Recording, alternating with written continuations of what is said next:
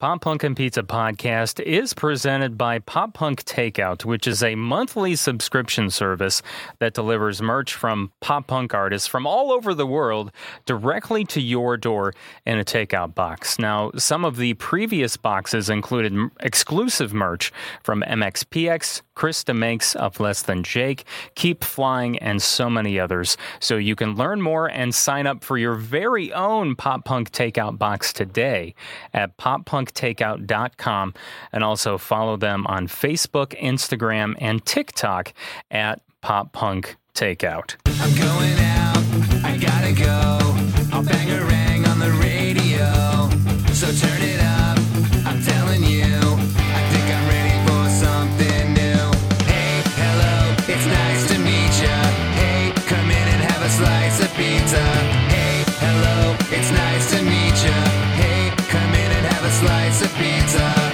Listening to Pop Punk and Pizza with Jacques Lamour. Hey, hey, what up? Welcome to Pop Punk and Pizza. It is so great to have you here. I hope you've been doing well and uh, enjoying the final days of summer. Kind of makes me sad, but at the same time, I'm I'm excited for fall things. You know, like the pumpkin patch and all that fun stuff. So, uh, got a great show for you today. As always, we're going to be talking uh, to Chris Swinney of a band called Fire Sale. And he also has a podcast called That One Time on Tour, which you may have heard of because it's in the same genre, the same vein of pop punk and pizza. We've interviewed a lot of the same people, not all of the same people, but some. And uh, it, it, in my eyes, I kind of consider him to be in like the top 10 or top 20 of, of uh, podcast in the pop punk scene genre, whatever you want to call it. So we're going to be talking with him in just a little bit, but first we are going to welcome a uh, pop uh, pop artist who is heavily influenced by pop punk. I'm super excited to have her on the show. Uh, let's please give a nice warm welcome to Meg. She got an ass like a monster. She guzzles gas like a monster. She doesn't care if you wake up late, if you last night. In trouble, so I talk to her. We in a bubble, so I rock with her. She doesn't care if you look like shit, if you smell like it, oh well.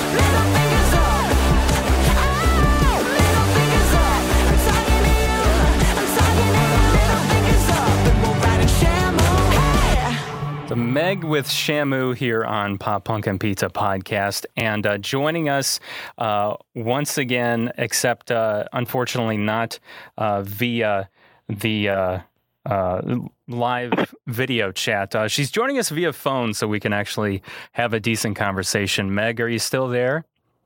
Yes. Okay. Oh my god. hey, it happens, you know. Uh, like I said when we uh, before we started, you just gotta, you know, you just gotta roll through it. So, um, so it's Shamu. Like uh, when you're saying you're gonna ride on Shamu, we're talking like the the killer whale Shamu, right?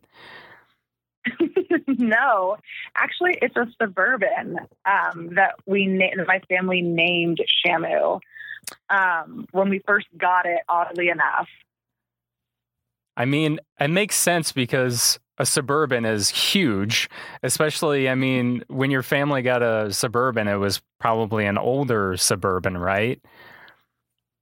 yeah. So in 2003, um, my mom got my dad. My dad had like a, a like the box Chevy Suburbans from like I don't know 70s, 80s, and that thing had just run its course. But he was so attached to it so my mom's like, like, like, let's get him like an upgraded. We'll still get, you know, the suburban, the whole nine.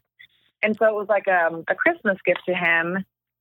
And then he ended up passing away um, unexpectedly seven months after that. And oh, wow. that, Mm, yeah. And Sorry so to hear that. Oh, thanks, man.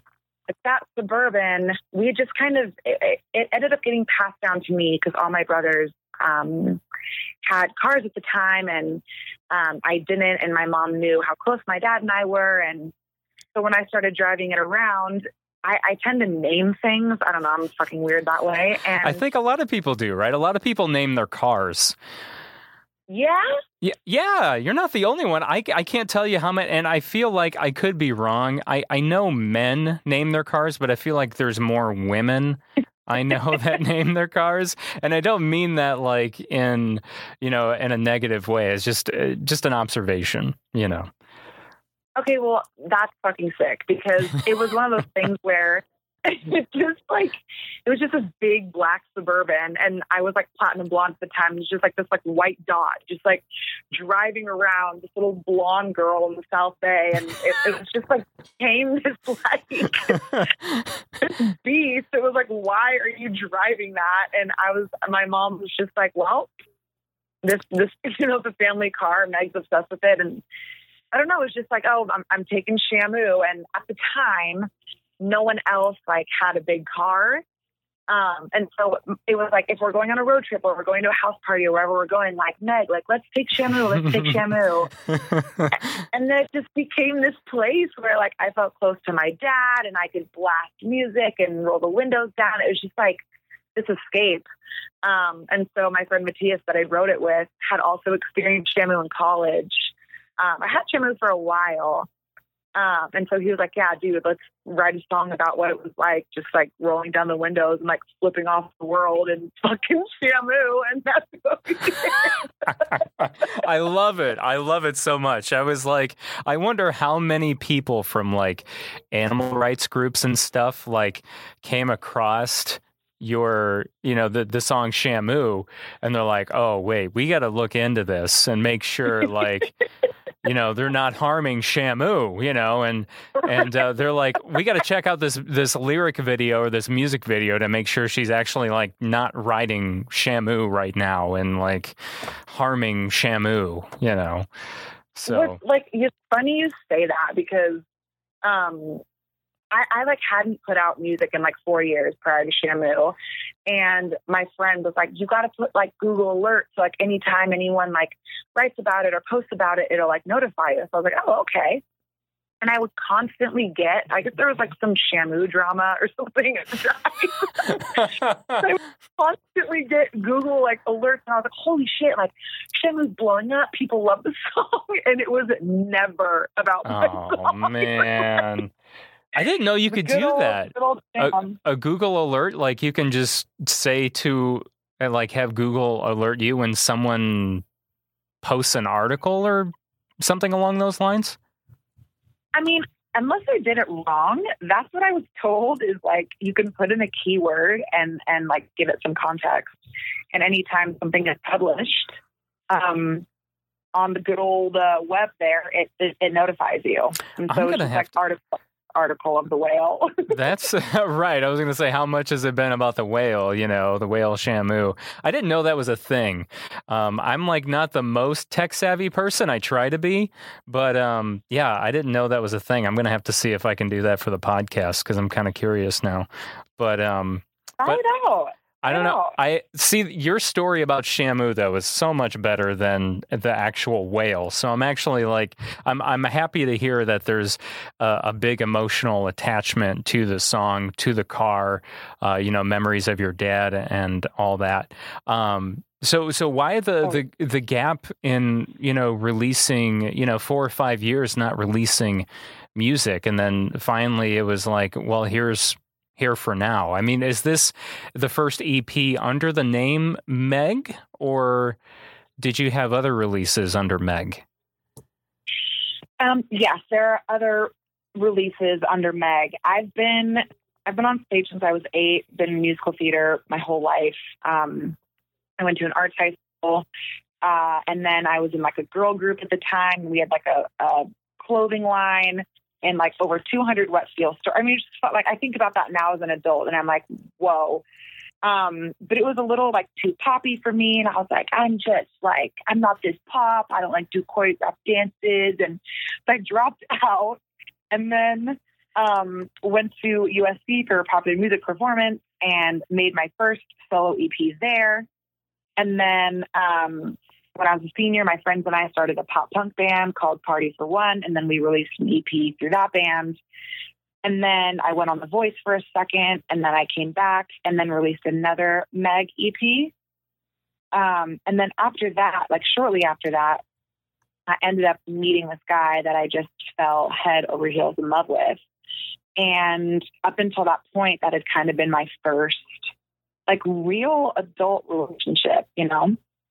Um, and so I got really, really distracted and I just kind of dove all the way in and that, that became my life. We moved in together and we were just obsessed with each other. And I think there was always a piece of me that craved like just a normal life. Like you go to your job, you come home, you make dinner with your person, you go to sleep and you do it all over again. And about halfway through, I just started realizing I was really, um, I was depressed. Like I wasn't satiating this like creative hunger and I wasn't creating anything. I wasn't making anything. I wasn't performing. I was kind of muting and silencing this huge part of who I am.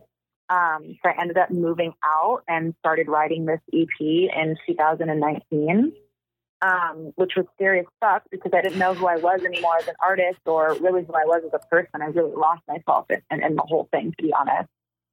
Um, and Shamu was the first song that I had written um, coming out of that little hiatus, for lack of a better word. And then all the songs after that just started fucking flying out. And my friend, I was asking her, we were going over titles for the thing, and she was like, I feel like you're just in this moment. You were like lost in that moment, and all of these songs were a moment in your time of like rediscovery and self discovery. Like you were only here for now. And I was like, oh shit, like that's exactly how I feel about it. So hence the title is like, you know, there's a lot of genres in there. There's a lot of different stories. And, you know, I wrote Disney shit about being so in love. And then two months later, wrote Change about falling out of love. Um, it was like all of those moments I was in just for that, just for that moment. And it was like, um, an exit along, along the journey, I guess.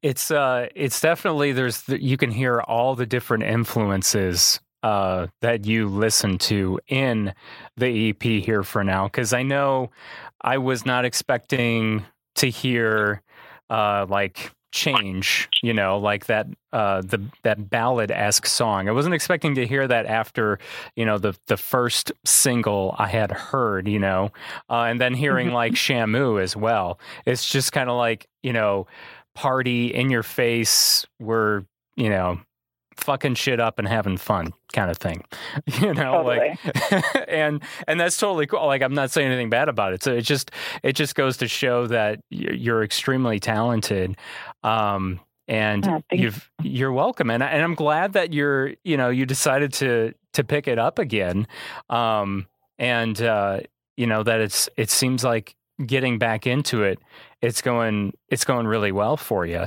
Um, we we tried to touch on this earlier uh, during our, our bad connection, but like right now you're in Nashville and you're at you said it's called Sync, right? Yeah, so um, I'm signing up a publishing, a licensing, and syncing deal with this company that started in the South Bay and has moved their headquarters to Nashville.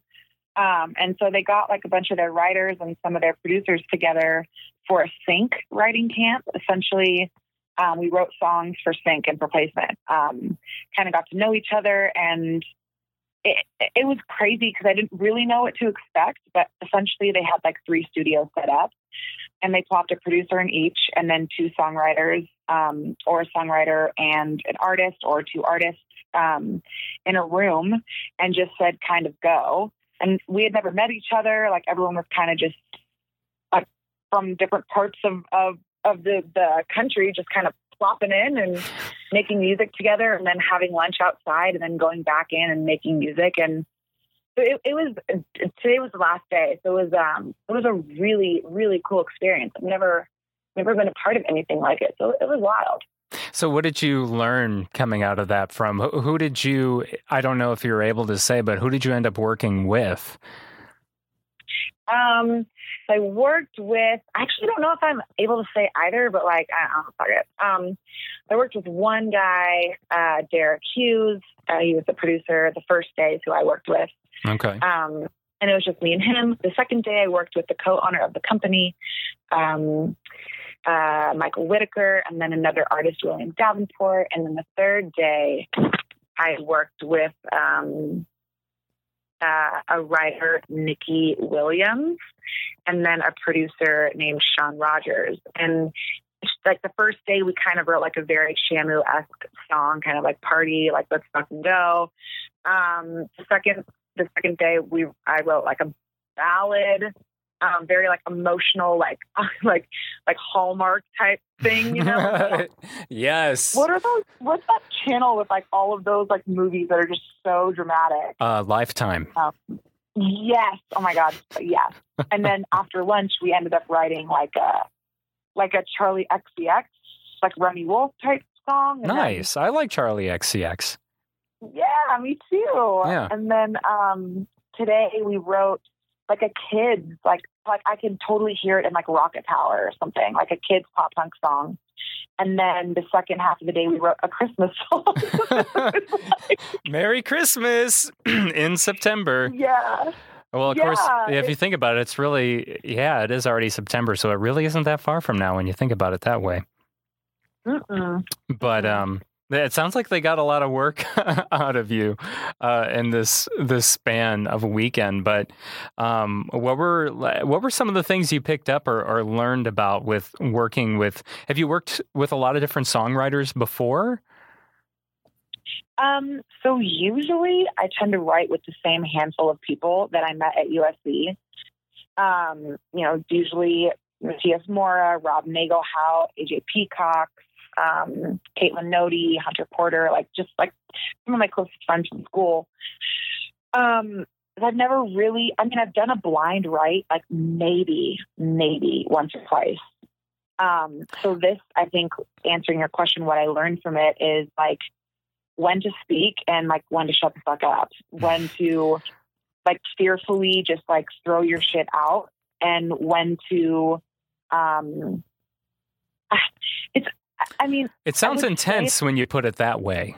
You know, like Well, because there's so many different opinions and there's so many different brains. It's like, you know, you can't be shy about throwing out an idea, and at the same token, you can't be super proud and and be like, my idea is better than yours. Like, I think it was a really cool learning experience of like sheer and true collaboration from like all different types of styles, and knowing when your part is good and knowing when their part is better, and being okay with that. Um, so it, it, it, was just I don't know, man. It was most of the time it's like production. I'll be writing and my producers like creating the production at the same time. And some of these were like zero production and like a beat or like a chord and constructing it that way. Um, I, I learned a lot. It, it was it was a little bit of a mind blow. It was it was fun. Yeah, it sounds it sounds like I learned a lot, and I I know exactly what you're talking about when it comes to when, and it doesn't matter like if you're at a like a a conference like you're at, or if you're just like writing with some friends. It's like you got to know when to put your uh, your guard down and say, okay. You're right. you know, like yours is better. Mine sucks. Like, Okay, you know, like, and I know exactly what you mean. Yeah, it it and it's hard. It's hard to to it's hard to let those go sometimes because you might be really stoked on, like you mm-hmm. said, on your idea. You're really excited about it, but then someone else has something better, or everyone's opinion about your part is not good. So and I think too, like going in with um with just no no shit attached, like because it's not necessarily if someone's like, oh, what about this, and it's like, huh, well, like what about this? Like it's not necessarily that someone's like that idea fucking sucks. Like it's just like right, it's not. Yeah, but we're gonna shimmy over to the left and try this idea, or you go down a rabbit hole of an idea for 15 minutes until finally you have to look at yourself and be like, okay, let's scrap this concept that I had. Like, does anyone else have something fresh? And it can be frustrating because you go down a rabbit hole for an idea and it it seems like a waste of time, but it isn't. It's like you had to kind of go down there to realize it was just a pile of shit. to know that it's time to get out and and go somewhere else. Yeah. It sometimes what starts out as a good idea leads you to a dead end, which really sucks. But yeah, it's like you got to know when to abandon ship on those those ideas. Exactly. Yeah. Exactly. So you mentioned uh, the the voice. When were you on the voice, and how long were you on for? What was your experience like there? Oh my god. Um, I have a friend who was on The Voice. Uh, gosh, I always forget which season it was, but it's been quite a few years ago. I think it was like season five. You know, it, it's it's been a long time ago, and um, it was really interesting hearing his stories about you know like the behind the scenes and all that stuff. You know. Yeah. Uh, so, so I'm sure you you've had an earful, and I mean, talk about like legalities, legalities and contracts and shit that we signed. So I don't really know like what. I mean, it it was like so long ago. I just don't really care, but it it was it was gnarly. So I was on season seven, and the behind the scenes like production part of it leading up to it is so much more than just like walking on the stage and singing for the judges and you go home. Like you're out there, you know, quarantined essentially um, for a month, like in a hotel or wherever you are, pre that blind, quote unquote, blind audition. audition. Um, so they're prepping you, they're going through your outfit, your, you know, the song choice, and well, I wouldn't call it your choice, but you know, yeah, right. um, yeah, that that was a very crazy part of the experience. Um, the vocal coaches are top tier, absolutely unbelievably incredible. I- definitely feel like was worth the whole experience. Um, and then you meet really cool other creatives on the way. You share a room with someone you've never met in your life. Um, and uh, yeah, you're there. Some days you're sitting by the pool. Some days you're in hair and makeup. Some days you're rehearsing. And you get to rehearse with the full band and you are like extras and like you know people are walking up to the building and they're like oh my god mom like we're here. You're like the random person in the corner like pretending like you're doing something. Um so you have you know shoot days and this and that. Uh and then you go up and you sing for them and you get to chat with them.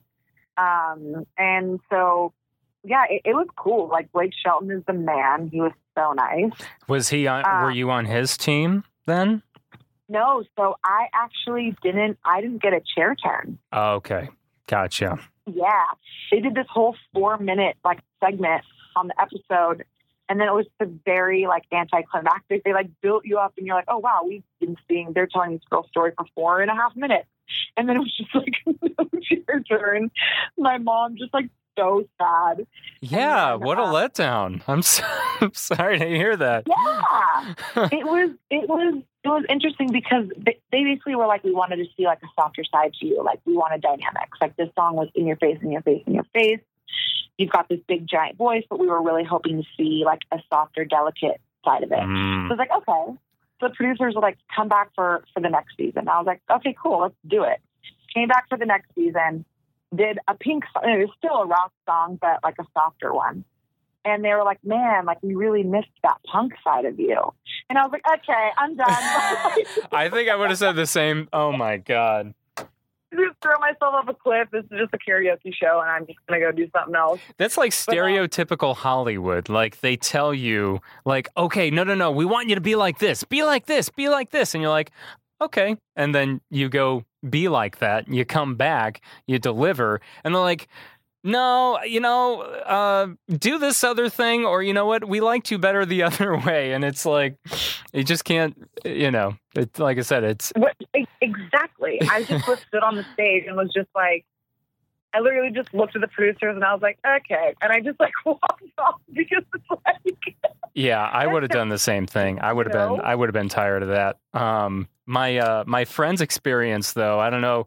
I- I get I don't know if this happened. I guess this could have happened to you even though um you didn't get super far along, but so they changed his song on him like I don't know if it necessarily was at the last minute, but it if it wasn't the last minute, it was pretty close to it.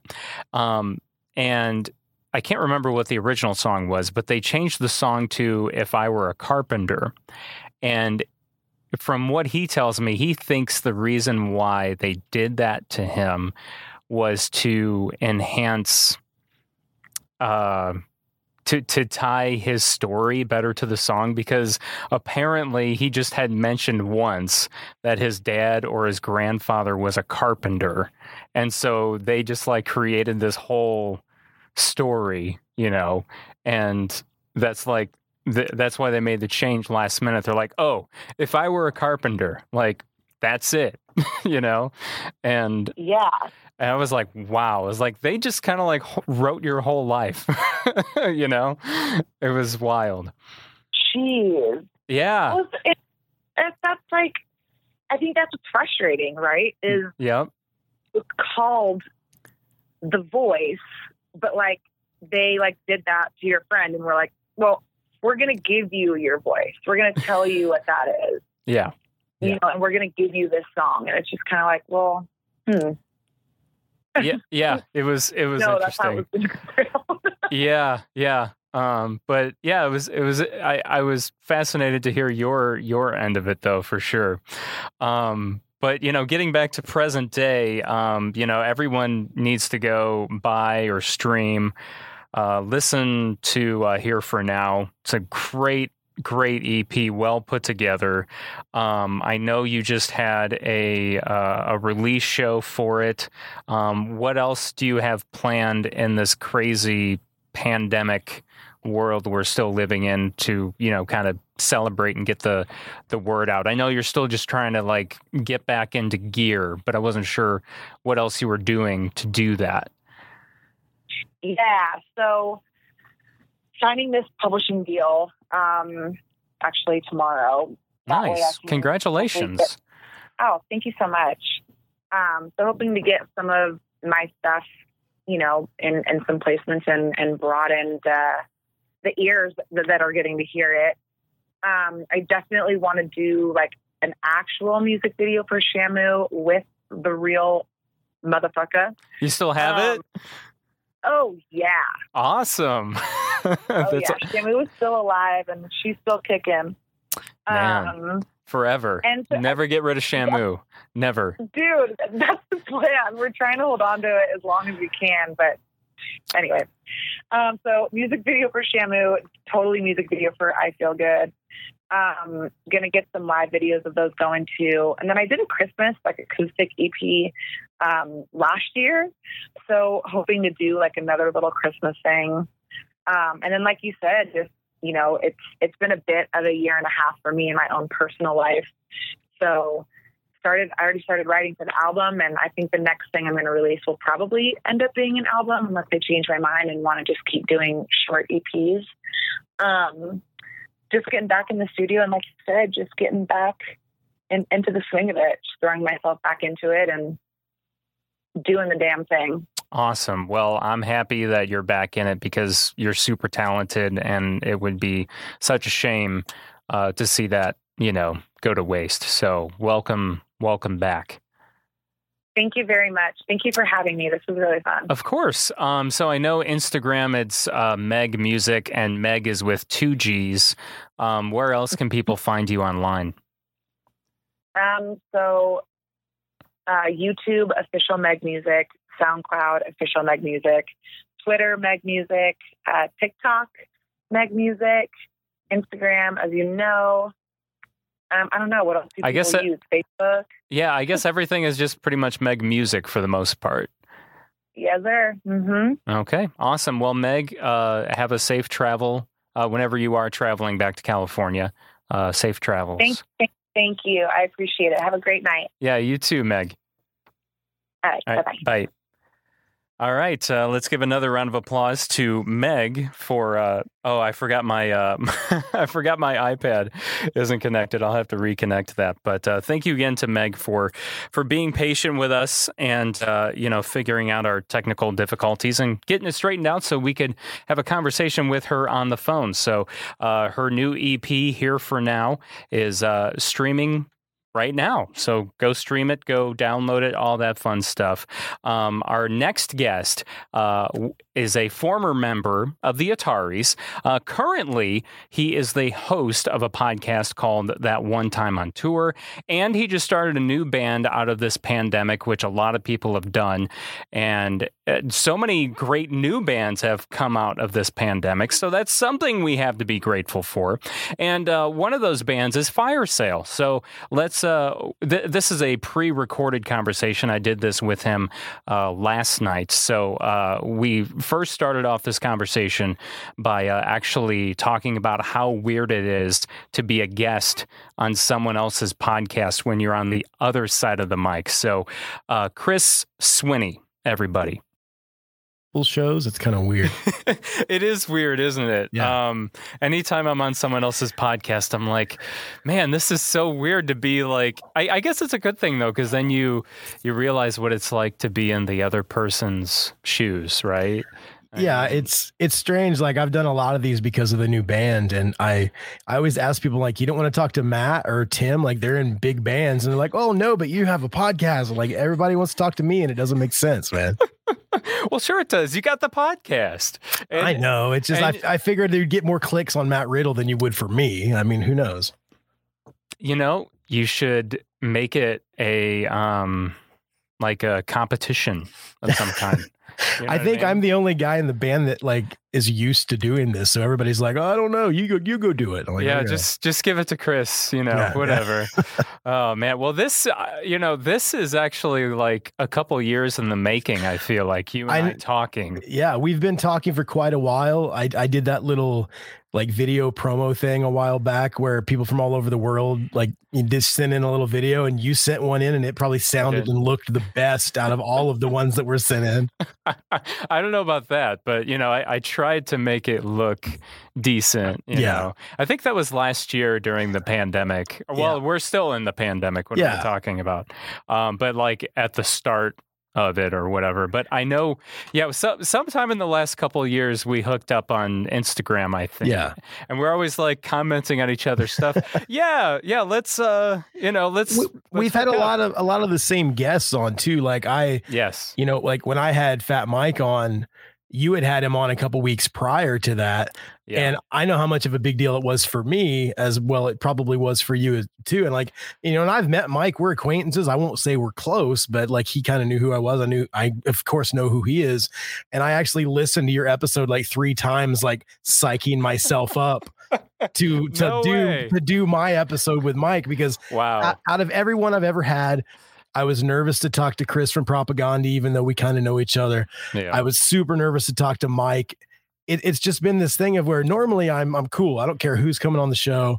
I'll just talk to them like they're my buddy, whatever. Yeah. Then there's these certain people that come on and it's like, man, if I suck, they might not ever want to come on again, or they might think, oh yeah, I did that show. He sucks. And it, it drives me crazy. I don't want to suck for those people, you know? Yeah, I have the same problem, and I was super nervous for Fat Mike too. I mean, it's just, I, I've obviously for many reasons. I, I, we've, like you said, we've had a lot of the same people on our podcasts, and a lot of really well-known people. Yeah. Maybe.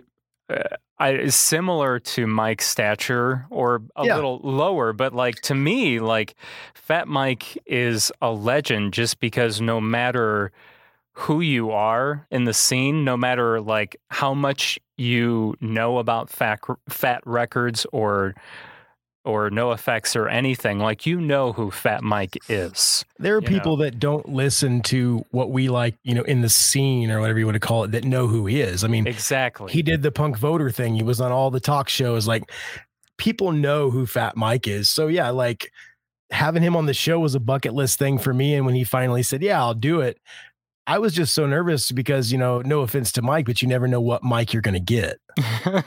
yeah, that's what I had heard too. So that was another reason why I was nervous. I'm like, man, like, but you know, I'm like, okay, it should be okay. Like he's sober at this moment. Yeah. So like it should be good. And and I had people reach out afterwards saying like, yeah, like that's one of the nicest um interviews I've heard him do, like to where he's not, you know, kind of going whatever you want to call Yeah. it. Um I guess Crazy. crazy, being an asshole, uh, whatever you know, however you want to put it, you know. So like that was that was like comforting to to Yeah. hear hear that, you know. But yeah, I mean, you got to thank your publicist Melanie for that hookup. So I actually know. got that through Vanessa at Fat okay, because Gotcha. I, I had told her, like, I had Smelly on a while back. yeah, I remember that. and that went awesome. And Smelly's the best dude ever. I, I recommend if if you want to get him on, he's a good guest to have. Okay. But uh, yeah, with Vanessa, I would just every time we would talk, and I've had almost every fat band on my show. They should Yeah. basically be paying me right now. But uh, yeah, why aren't they sponsoring your show yet? I don't. know? They sent a bunch of stuff for a contest one time, which was nice. Well, that's cool. But yeah, I mean, every email at the end, I would go, "P.S. I want Mike." P.S. I want Mike. And then finally, when he, you know, he he was sober and he was pr- promoting the new record, she's like, "Hey, man, if you want him, he'll do it." And and I kind of freaked out, and there we go. You're like, wow, it finally worked. Like here now I got to go. get Melvin and Hefe, and I'll have all of them. Yeah, exactly. And then you can put like all the episodes together. It'd be like a like a well, not a trilogy, but you know, like a movie, What would be a, Uh, qu- a, qua- series. a quadrilogy? Would a quadrilogy. there you go, quadrilogy. Some something like that. But um anyway, so Chris, um it's it's great to finally be able to talk to you and Yeah. actually have you on the podcast. Um, so besides, you know, that one time on tour, um, which is a great podcast, everyone should go listen to if you haven't already. Um, you've got some really, I mean, you you always have incredible guests on, whether people know who they are or not. I mean, you Yeah. have you have Zach, uh, is it Zakk Wylde Yeah. up?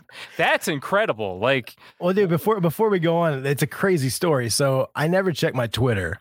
I I basically just use Twitter like it's the last thing I use to promote the podcast. So at the end of the night, the episode's up. Like, oh shit, I better share it on Twitter. I never ever check it any other day other than Thursday when I release an episode. And I had a message in there that had been sitting there for probably a month, and it was his publicist. oh my god, She's like, you know, we like the show. We really want Zakk to come on to, to talk about the new Black Label stuff. Uh, if you're interested, shoot me an email. And I sent her an email. I was like, is this for real? Like you're actually like asking for Zakk Wylde to come on my show? And she's like, yeah, he really wants to do it. So we'll see. He was supposed to be on my buddy Dewey's on Pure Pleasure, and he like bailed like three times. So hmm. ho- I hope it happens. I have you know my notes ready to go. It's supposed to happen on Friday, but yeah. if it doesn't happen now, it'll probably happen eventually. But it's set up. It's in the it's in the book. So we'll see. Yeah. I mean, you know how it goes. Like we all have busy lives and Yeah.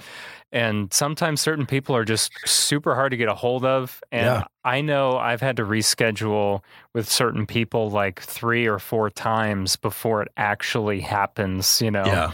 So um so it's it's understandable and it's just the it's just the nature of the beast like And I just honestly, I usually don't give up, even if it's a failed four times. I just keep trying because, Yeah. you know, I mean, life, like I said, life is busy. So we've, we've all got, you know, stuff going on. I've been turned down five times by Henry Rollins, so we'll see if that ever happens. See, I mean, you just got to keep plugging away. I mean, eventually you're going to have Henry Rollins on that one time on tour, and everyone's going to flip the fuck out. They're going to be like, I- what?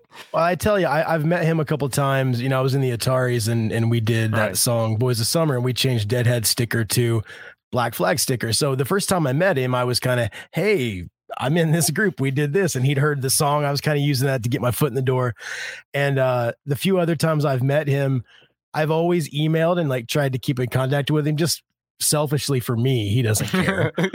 and and I used to every year I would invite him to Christmas at my parents' house, and ev- every year he would reply and he would, you know, I'm sorry I can't make it. I'll be in Southeast Asia or I'll be in Australia.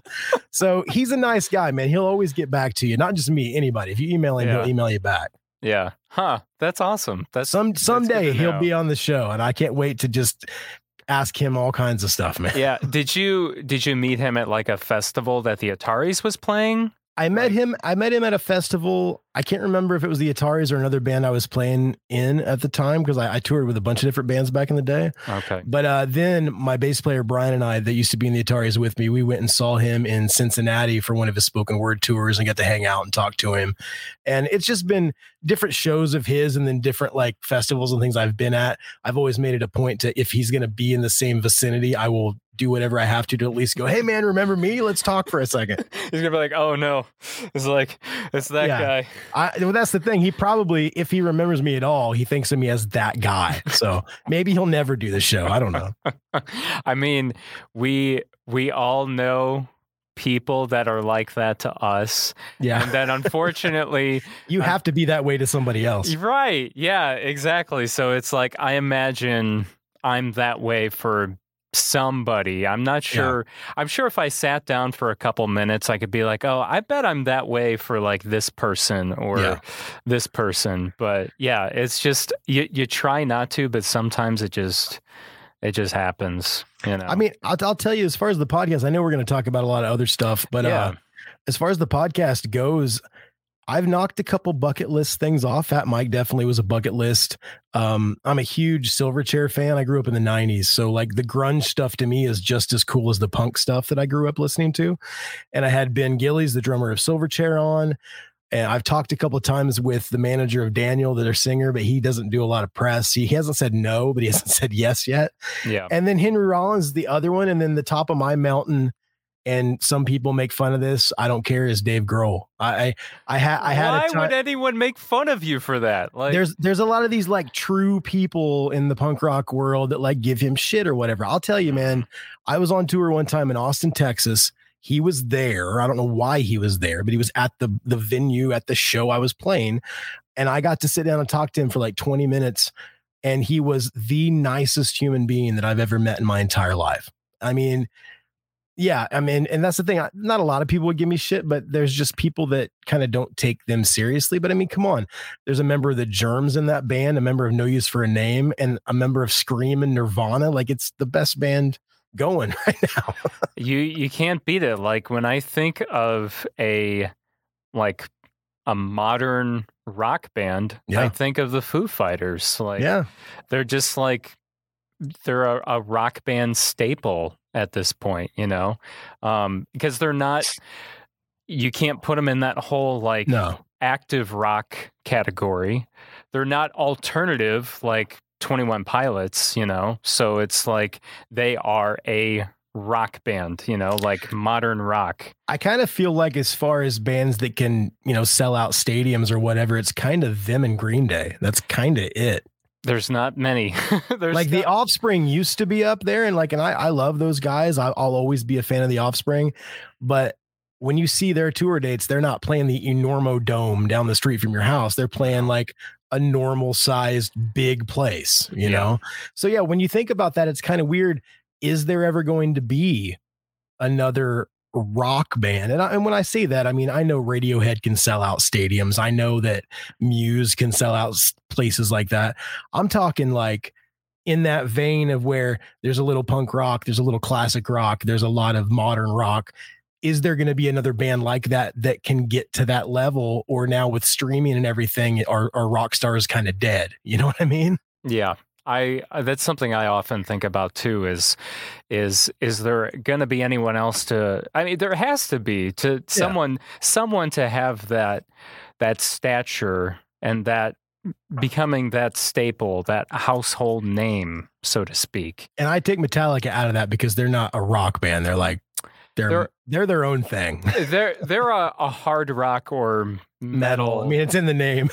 yeah, right. It's it's in the name, but yeah, they're not a rock band. Some Yeah. people, eh, when you call Metallica a metal band, they're like they're not metal, and it's like, well, technically they are. It's just Yeah. not the you know the heaviest metal that you could possibly. when you've been of. around for 40 years, I mean, you're going to go through some changes. I mean, even the Foo Fighters, if you go back and listen to the first couple records, it's still rock and roll, but they've matured and changed. And, you know, their new record, they've got like gospel stuff on there. Like, yeah, I mean, I think bands that stay playing the same thing forever are kind of boring. Like, I've never been a Slayer fan because every record sounds like Slayer, which is a good thing. But then again, there's not a lot of growth. You know what I mean? Yeah, I even, agree. even with if that. it's bad like saint anger by metallica is horrible but i feel like they had to do that to get to these newer records that are decent you know Yeah, I mean every every band is is well, not every band, but when a band tries something new, I feel like you can't be too hard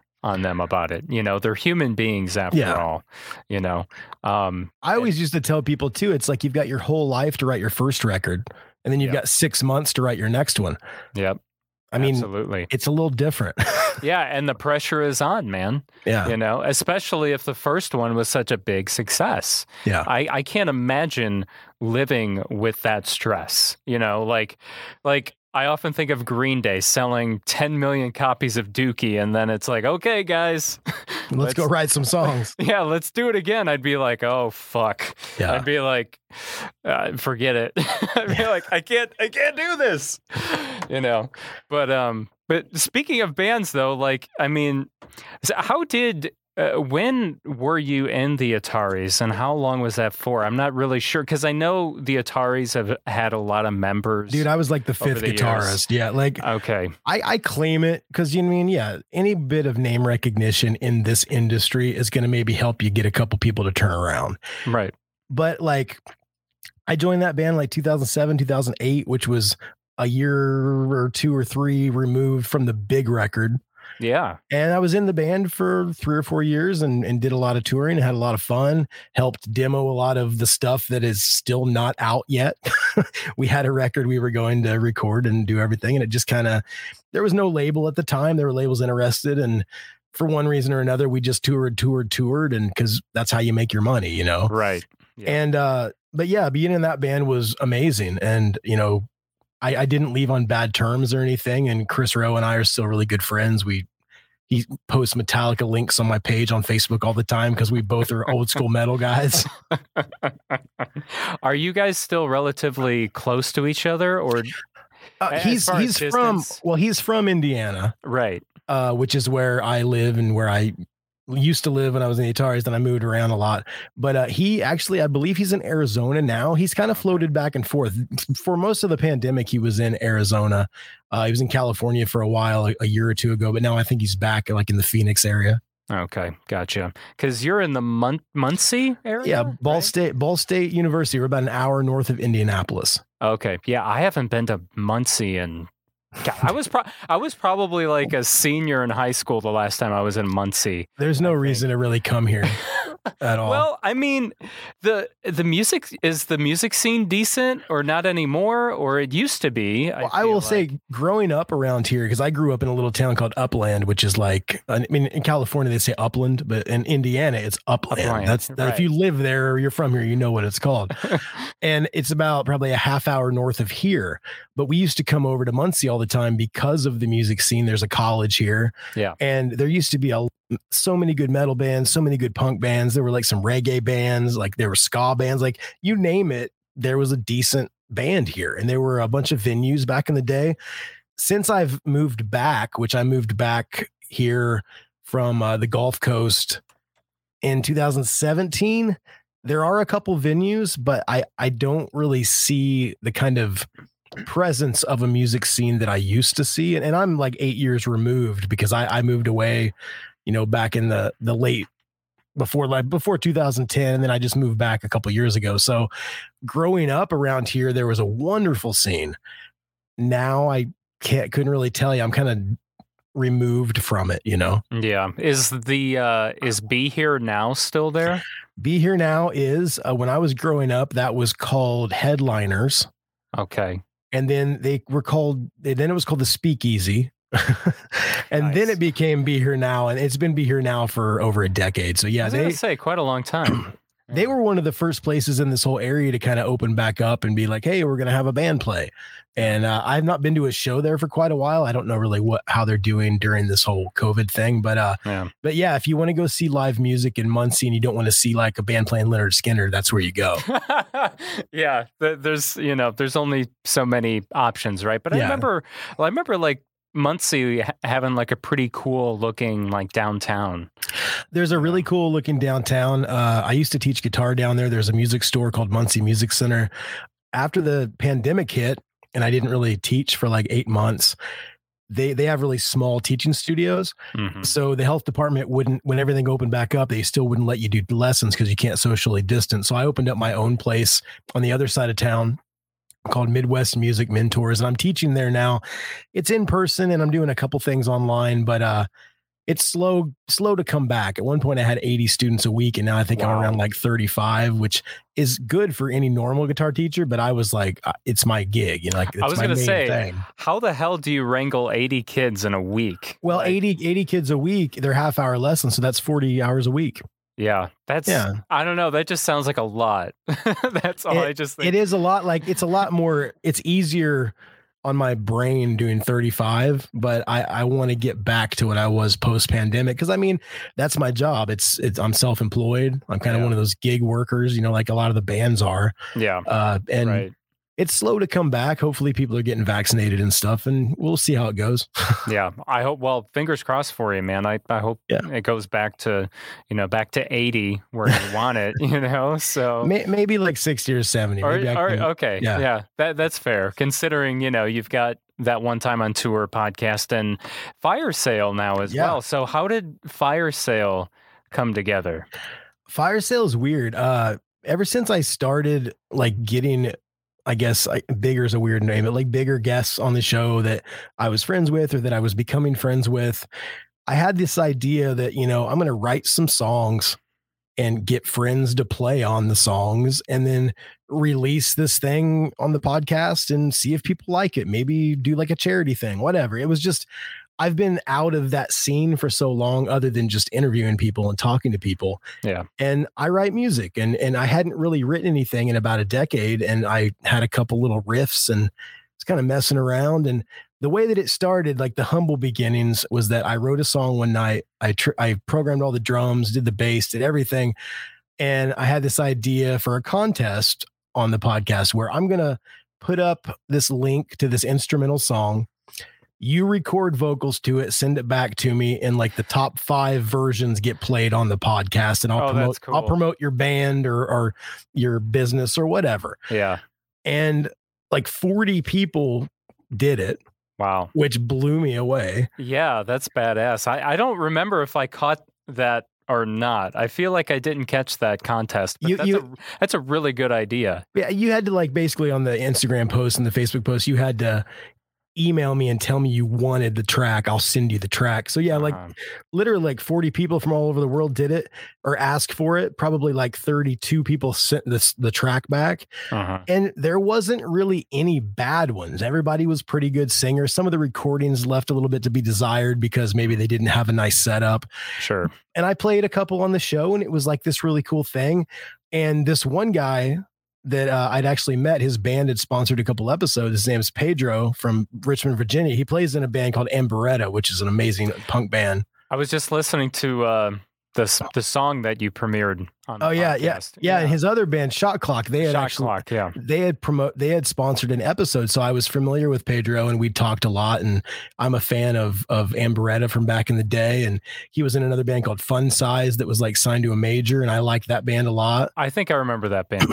And so familiar. we got to talking and he's like, Hey, I recorded vocals on that track. I'm going to send it to you. And I liked it so much. He did such a great job that I said, Hey, do you want to like start this little project and we'll actually give it a name and like put it out? And he said, Yeah. And we called it Southern Gothic. We only had one song. And we put it up on the streaming sites and and and people kind of dug it. There was a nice response, but then it just kind of died out because I didn't have any other I didn't have any other songs ready to go, you know? so then fast forward maybe 6 months and this is all during the pandemic. So Yeah.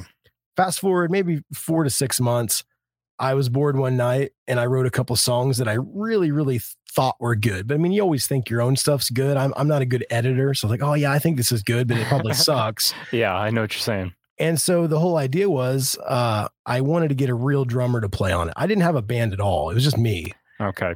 And um, I hit up my buddy Tucker from Thursday and said, "Hey, will you play on these tracks?" He's like, "Yeah, man, totally." So I sent him the tracks, and my buddy Brian Churlo, who was helping me like mix and produce stuff, he lives out in Jersey, which is where Tucker's at, and they went into the studio and cut drums for the two songs, and basically what happened after that was.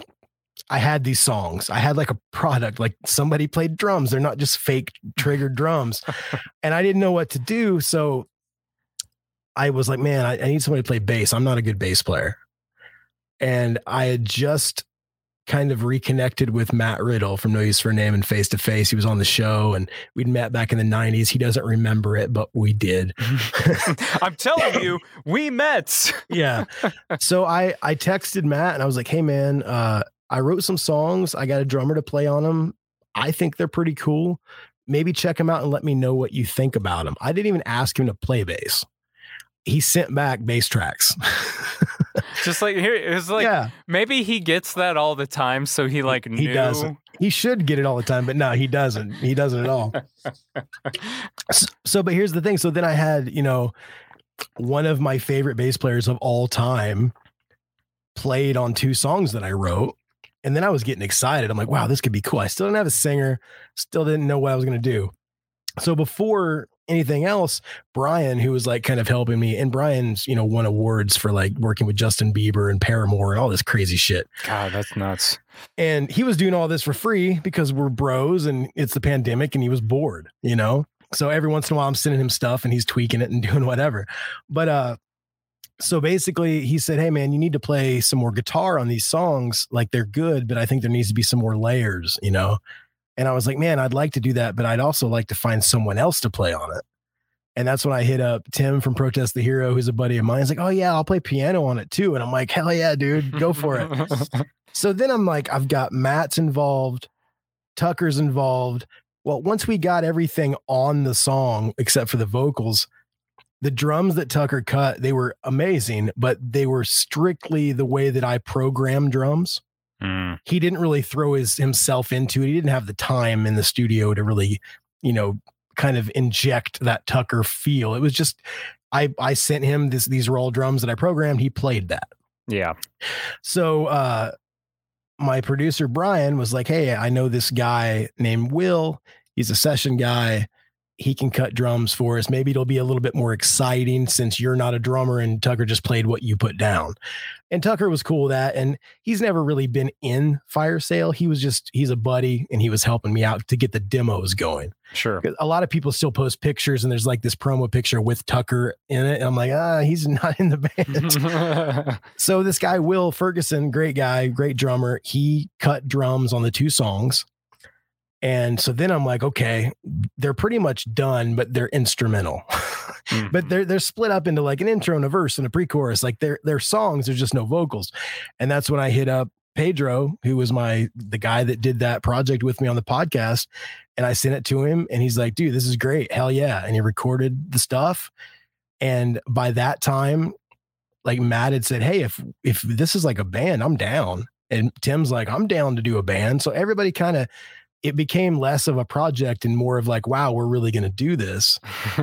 And then I was posting some stuff on. I know this is a long-winded story, but no, no, it's it's fine. I'm very fascinated by. it. I'm not used to talking this much. You know, I mean? right, I know. I feel the same way. Like when I like talk for ten minutes, uh, you know, when it's just me, I'm like, wow, that's it's weird. It's, too much. It's like, yeah, it is. I'm used to just going, uh huh. right. Yeah. Yeah. Oh, okay. Yeah. Yeah. Yeah. So yeah, but so we decided it was kind of a band. Uh, I, I had just had Sam from Get Dead on the show for like the second time, and they had that great new record that came out, Dancing with the Curse. And there's a song on there called Fire Sale. And when I when I was I was listening to it one night, and I went, wow, that's that's a really cool name for a band. But I bet there's a million bands named that. Yeah. Well, right. there was there was one DJ who hadn't done anything since like 2004, and there was one band of high school kids that hadn't done anything since 2003. were they the ones in Iowa or something? I thought I Maybe saw, it was 2008 or something. Yeah, there was something in Iowa. These kids, they were like Yeah. fire sale, making a name for themselves. So I saw that too that night when I was looking, Yeah. and and then like at fire sale and firesale.com, it's like some clothing company or whatever. Mhm. But I was like, I think I can get away with this. And naming a band is the hardest thing in the world. It certainly So, is. Yeah. I, I sent the name to all the guys. I said, Hey, I think it's available. We should grab it if you want. Everybody was on board. It sounded kind of dark, but it's kind of stupid too, you know? And uh basically what happened after that was I'd made a bunch of posts just telling people what I was up to, you know, and can't wait to share this new project. And then labels started hitting me up wanting to hear it. And there were four or five labels that were down to sign us and they all wanted to do full length records. And I at that point we only had like three songs. And so Spam Records out of Austria, which you know they've worked with Pulley and and Yotam from Useless ID and right. and Frenzal Rhomb and like all these great bands, hmm. they were like, "We want to sign you and we want to put out a full length." And I said, "Listen, I really want to do a seven inch single because I'd like to introduce the band to people."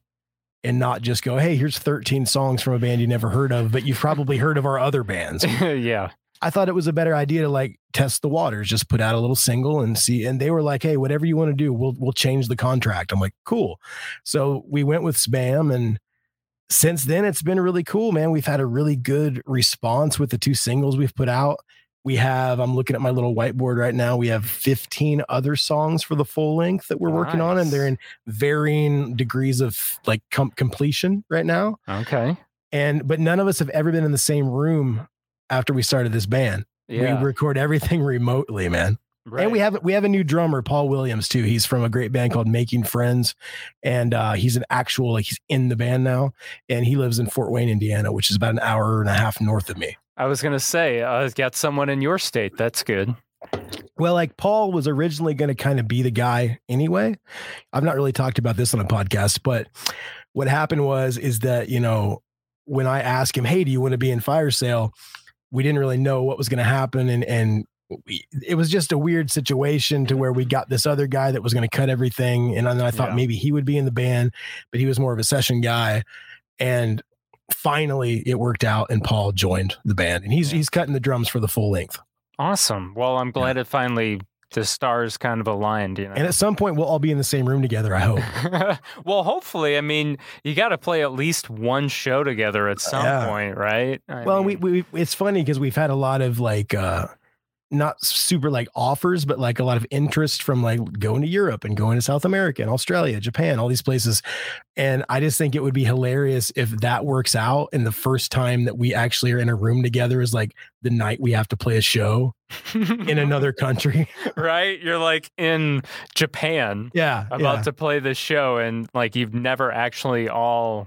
I'm like, we're gonna have to get in the hotel room and grab the instruments and like because even in the Ataris, like sometimes we'd bust out songs we hadn't played in a long time, and you have to kind of relearn the stuff, you know. Right. We'd be in like the hotel room before the show, before sound check, like with no amps, just going through, and our drummer was like playing on a pillow, like just trying to learn the parts back, you know. I mean, you got to do what you got to do, right? Yeah, So, yeah. That's awesome, man. Um, so this the seven inch is not is it out yet or is it still on pre-sale? I can't remember. The the seven inch, okay, so it was kind of weird because it was supposed to be out a long time ago.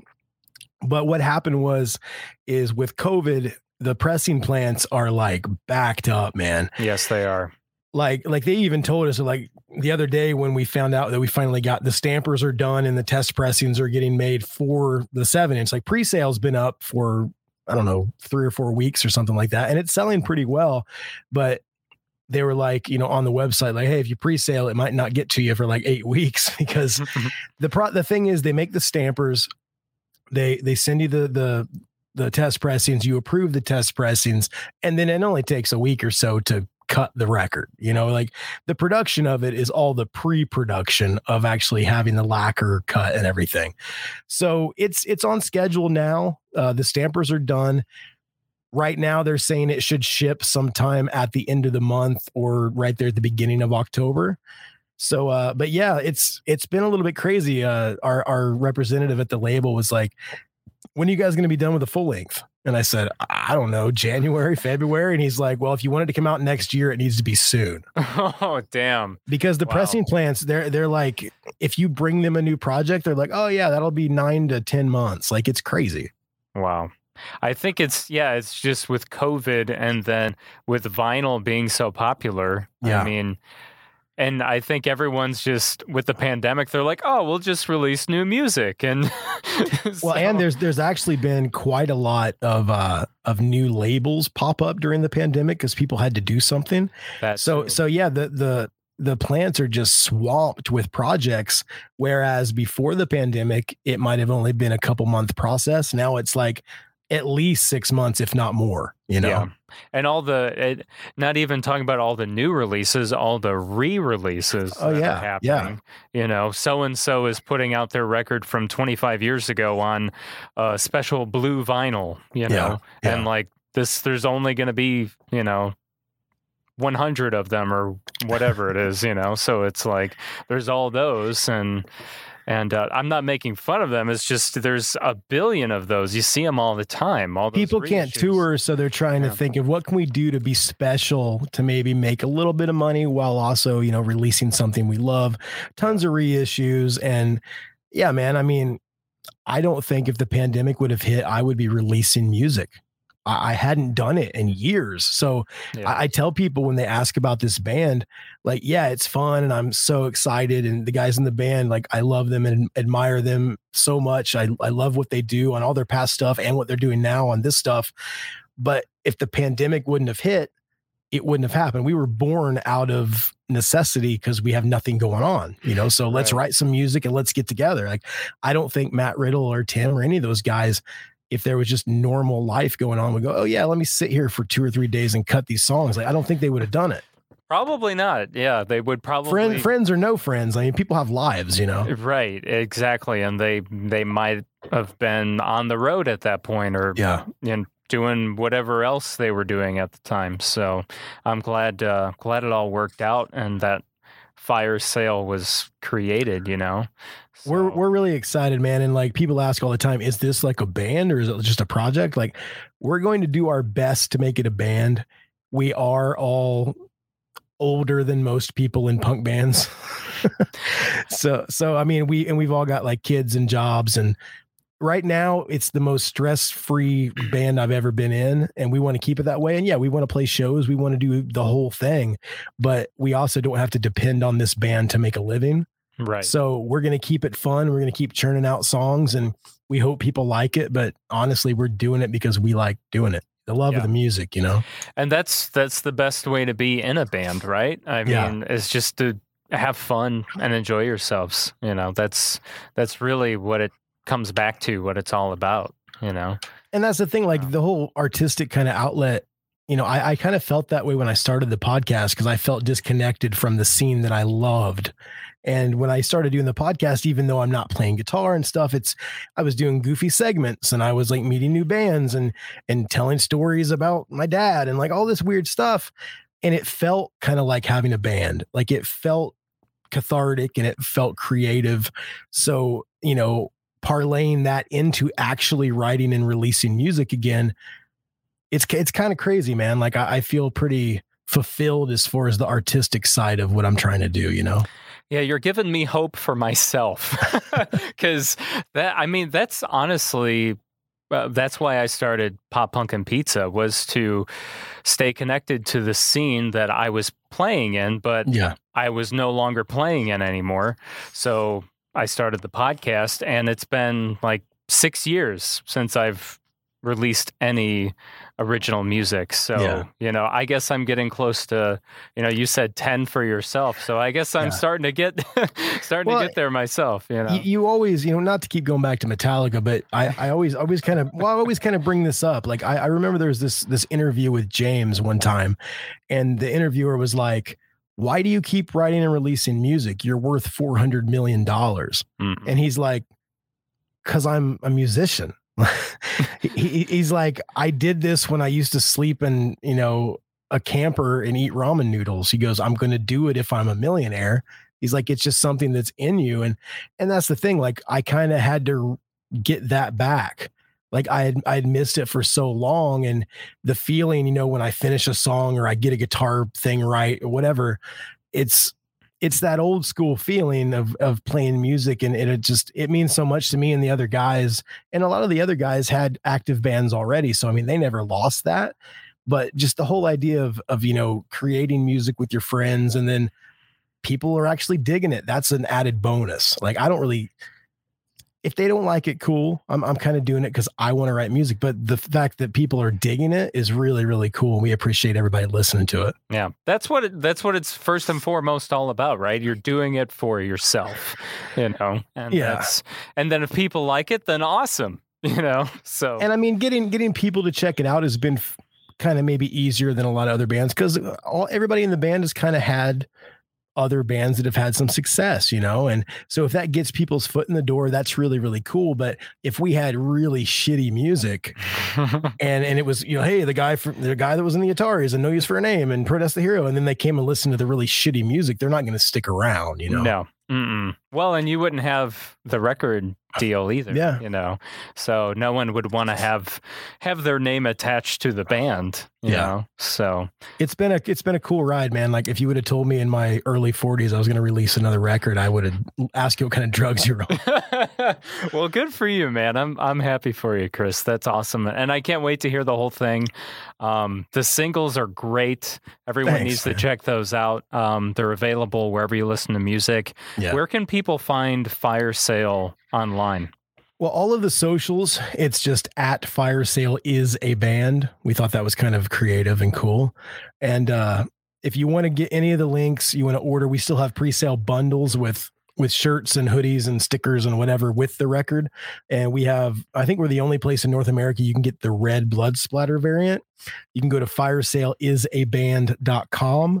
Uh, and for anything else, you can just go to the the SBAM website, which is like uh, dot rocks. Awesome, cool. And then, of course, uh, that one time on tour podcast is what T O T O T. Yeah, it's uh, at Podcast. TOTOT podcast or TOTOTpodcast.com. It's got all the show notes and all the links for everything. And it's, I've been a little bit less consistent as of late. I went on a, a big vacation and took July off because I hadn't had an actual break for only like a week or so since I started back in 2018. And so I took a little summer break and I, I've gotten back into it. But I tell you, man, it's when you take that much time off and you don't have to stay up late and edit and do all this crazy stuff, then you have to jump back into it, and your kid starts kindergarten. I'm I'm slowly but surely adjusting to my new schedule so I can get episodes out and people don't get pissed at me. So yeah, I, I hear you, man. I'm trying to juggle, you know, the the same things. I've got another podcast besides this. Got a full time job, yeah, uh, family life. You know, my son started preschool, which is not as you know elaborate as kindergarten, but you know, it's yeah. it, it's just like yeah, you're trying to juggle all these crazy things. So. It, it's tough because like you know during the pandemic it's like oh i'm not really working and i can do the podcast whenever i want. And i was doing eight to ten interviews a week and my kid wasn't in school and now it's like i have 30 students a week i have the podcast i have the band i'm doing other podcasts for the band. My kid's in kindergarten my daughter is four and she's going to be in preschool like so yeah it, it went from like the pandemic i had so much free time i didn't know what to do with to now it's i can't even find a spare minute to do anything hmm Well, thanks for spending some of your time with Definitely, man. I, I love your I love your show, and what Thank I what I what I tell people all the time.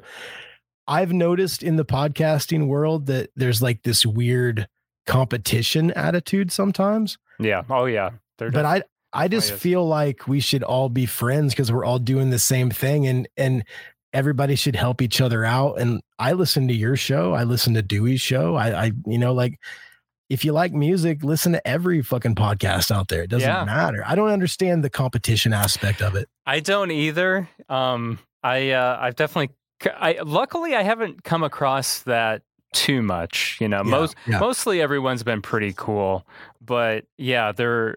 When I do come across and I'm like.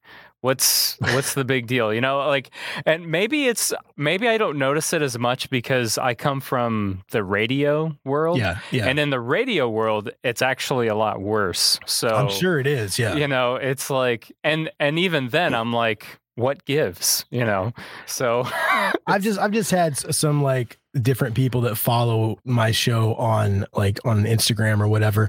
I'll post about a guest that I'm getting ready to speak to, and they'll send me a message and like in this underhanded compliment, like, "Wow, that's really cool. How the fuck did you book that?" You know, like, come on, dude, like work and you'll get it. Like, I mean, it's Yeah. just yeah I don't know. I, I love I love podcasting. I love music. To me, they're kind of one and the same. I even use my show to promote the new fire sale stuff as much as I Right. could, you know? yeah of course why not Yeah. i mean it, it's your podcast after all Yeah. so But I love you. I love your show, and I, I think man. I think you're doing great work, man. And uh, thank you so much I'm, I got to have you over on my show too, so we can chat. I would be honored, seriously, because you have a great podcast. That One Time on Tours is definitely one of the best podcasts in this genre, I guess, genre of podcasts, you know? So it's, yeah, yeah. it's one of the ones that sticks out, I feel like, you know, of, I, I mean, there's like, since I started this one almost five years ago, uh, I think it's five years next week, which I may as well say five at this point. yeah, yeah, There's so many more podcasts in the genre that have yeah. you know come out um and i think like I- like i said i think yours is is in you know the top 10 or top 20 however many you can put out there but i think that's i think that's one of the ones that kind of sticks up from the punk-esque scene Well, your, yours is right there with me, man. And I just got to say, you. you're you're fun to talk to. You're easy to talk to.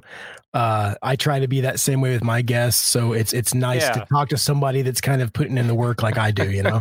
Yeah, that's that's my my same philosophy here. I don't make it hard. When anytime I listen to a podcast and it's literally like question answer question answer, I'm Yeah, like yeah. what I'm like what are we doing? Why am I listening to this? like I've got uh, I've got a loose set of notes, maybe like a timeline. So if the the conversation veers off somewhere, I can like get us back without big silence or whatever. Yeah. But there's many many times when I have somebody on where I don't even look at my notes. When Mike was on and we started talking about music theory and he was playing a song on his guitar, like I maybe looked at my notes twice just to see when the new record came out.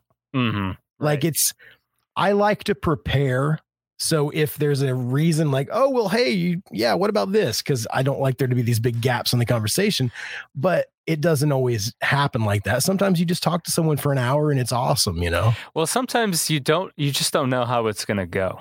you I just like to prepare. I mean, I, everything in my life, whether it's, you know, any kind of job or any kind of school stuff, like I, I don't like being unprepared. So I'll take two pages of notes and not use them and then feel good about myself because I didn't have to use them. Mm, yeah, right. Yeah, I feel the same exact way, man. When I end up not having to use them, I just feel good about it. I'm like, oh Yeah. man, I'm glad I didn't have to go to that point because Yeah. usually that's when like it's an awkward conversation, you know. Yeah, it's just yeah. like and it's just not flowing well. So like you got to use you got to use those notes now and you're like, oh, you gotta have your cheat sheet just in case, like, you know, I've had a couple guests. I've not had any bad guests. I've never had a guest where I didn't like air it or anything. Same here. but I mean, there's been a couple guys, I won't name any names because the episodes turned out really well, where at the beginning it was real slow and they were kind of like a little bit standoffish. And then you find some common thread or th- common ground with the guest, and then they open up. And I've been lucky enough that the the few times that's happened, the podcast has ended very strongly. Where at the beginning I'm like, this is unusable. You know, Yeah, I, I know exactly what you mean on that. So it's uh, it's good to know I'm not the only one who dude. I bet you we we could talk for hours, man. oh, we certainly could. Yeah. So, but um, but yeah. So uh, that one time on tour podcast, check out Fire Sale, Spam Records, all that stuff. Yeah. Um, or as, as did I say? I said spam. I or See, S, dude, it's it's hard. S- It's- yeah, it's, spam. That's or- I always uh, said S bam, and then they said Yeah, that was wrong. So I just spam. I say spam, and then I spell it S B. A M. I try not to. It's like I try to. I guess the reason why I say S bam is so that it sounds like I'm not saying spam. Yeah. Like I don't know. Well, like the- the guy that started it, who does he does art, Stefan. He does art for like Green Day and Fall Out Boy and Blink and everything, and NOFX. Right. His name's Stefan Beham or Baham. Right. Right. So it's S BAM. It just kind of made sense. So yeah, it's kind of. I always thought it was S BAM, then I realized, oh, they're European, so it's it's Spam, Sabam, Some- yeah, I'm gonna. Sabam. One of these days, I'm having him on the podcast. That's another one of those where our schedules keep not wanting to align. So It, it Oh. took us a while. He was on my show, uh, and we actually were. we- That's when we dropped the new Fire Sale single. It kind of was like synergy because he's on the show and they're releasing it. And yeah, it, it took a while because with him, you know, being in Austria, lining up those times are tough. When I had been on from Silverchair, he's in Australia. I've had a couple of different guests on Josh Mann from Paper Arms and Lindsay from Frenzal Rhomb. It's always kind of weird because they'll send you you send them like when you're available knowing that it's going to be morning the next day for them yeah, and then trying to get everything together. The one time when i had josh on who's a good buddy of mine it was actually going to be the singer for fire sale before pedro signed on which is pretty funny. Uh, paper arms is amazing if you haven't heard him too you got to check him out.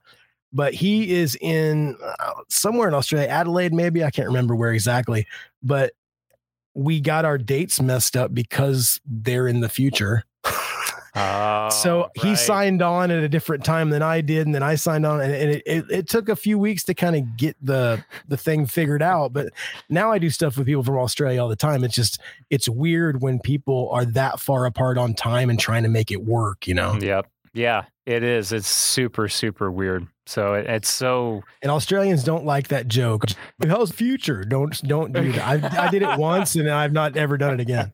I think I've only inter- I've only done two interviews with people from Australia. So two different. So not too many, but I've I've done quite a few from the UK. Yeah, me too. yeah. Um, But uh, yeah, only two from from Australia. So Well, the next next time you do an Australian, don't don't say how's the future because every time Jimmy Fallon has anybody on from Australia on Zoom or whatever, he's like, "How's the future?" And I just I stopped doing it. nice. I'll I'll keep that in mind. I'm yeah, gonna yeah. I'm gonna make a mental note of that. So And all the Australian listeners out there will thank you for not making that joke. they're already thanking us. They're they're clapping their hands. All right. Well, uh, uh Chris, Sw- it's Swinney, right? Yes, sir. Just like it looks. Yeah. Phonetically, yes. Yeah. Or or what Swiss, right? People Swiss is what everybody Swiss. calls me. That's been that's been my nickname since high school. Like there are people when I used to tour full time in the industry and other bands and road guys and techs and whatever that don't know my actual name. There was a there was a guy that my friend was like, "Hey, have you listened to Chris's podcast?" He's like, "Chris, Swiss. Oh, Swiss has a podcast." Like, it's weird. I don't know. All right. Well, Swiss. I like Swiss. That sounds so cool. It's my Um, last name and my first name together. Yeah. It it goes perfect. I don't know if you could do it. synergy. I don't know if we could do that with mine. That'd be like Je, Je l'Amour or something like that. I like I like Jamor? Le, Le Jacques. Le Jacques. there we go. Le Jacques. There you Le go. Jacques. I like that. And we're gonna start a podcast where we talk about punk rock called the Le Jacques and Swiss Show. Dude, that sounds like um like really good hot chocolate. Kind of like the Swiss. It does. It does. People used to ask me all the time. They're like, "Are you are you Swiss? Are you like from Switzerland?" I'm like, "No, it's No. just my last name and my first name together." Yeah. Yeah. All right, man. Well, you have a great rest of the night and you too, uh, man. Thank you so much for doing this. It Everyone was fun. Yeah, it was a lot of fun. And yeah, just let me know. I would love to be on your show. As soon So- as things calm down a little bit, uh, probably next month, I'll hit you up. We'll get it going, man. Yeah, please do. All Cool. right. Well, have a great night. You too, man. I'll talk All to you soon. All right. Bye. Bye. Okay, once again, Chris Swinney from Fire Sale. And uh, that one time on tour podcast, uh, that was a pre recorded interview I just did with him yesterday. Please check out his band Fire Sale. Uh, they're really good, and uh, I really enjoyed the two singles they put out so far.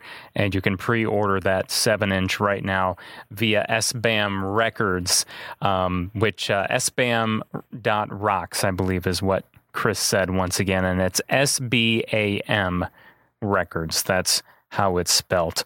And uh, also, thank you to our first guest, Meg, for joining us on the podcast. Her brand new EP, Here for Now, is available everywhere where you stream music, so please stream the hell out of that as well. And that wraps up this episode. I'm Jacques Lamour. Thank you to our title sponsor, Pop Punk Takeout. Make sure you uh, sign up for your very own takeout box where you get pop punk merchandise delivered right to your door in a box. You can choose the pizza one or the Chinese takeout box. Uh, delivered right to your door every single month. Uh, you can go to poppunktakeout.com to sign up, or uh, and and also I should say follow them on Facebook, uh, Instagram. And TikTok at Pop Punk Takeout. And also, while you're doing that, follow uh, Pop Punk and Pizza at Pop Punk Pizza Pod on Facebook, Twitter, and Instagram. You can uh, go to poppunkpizzapod.com, um, buy merch there, use the uh, promo code um, PopPunk to get $2 off your order, and also sign up for our mailing list while you're there. Drop us a positive rating and review on Apple Podcasts or wherever it is that you listen to podcasts. Tell your friends, all that fun stuff. Uh, if you want to get more involved with other listeners of the podcast, we do have a Facebook group as well just search Pop Punk and Pizza Podcast on Facebook and you'll see the Facebook group come up. So uh, the live stream. Uh, happens every single Wednesday, 7 p.m. Central Time. If you don't catch the live stream on our Facebook, Twitch, or YouTube, you can listen on uh, whichever podcast platform you prefer. On Thursday is when the episode uh, gets put on podcast platforms. So have a great rest of the night or a great rest of the day, whatever time of day it is you're listening to this. And just know that I'm truly grateful and appreciative for all of your love and support. Things have been going super well for uh, Pop Punk and Pizza and Lamore Media in a whole. So I, I just want to thank you from the bottom of my heart and send you lots of love. And uh, let's remember to continue keeping our thoughts positive because what we think we become. And I'll talk to you next week here on Pop Punk and Pizza. Hey, hello, it's nice to meet ya. Hey, come in and have a slice of pizza.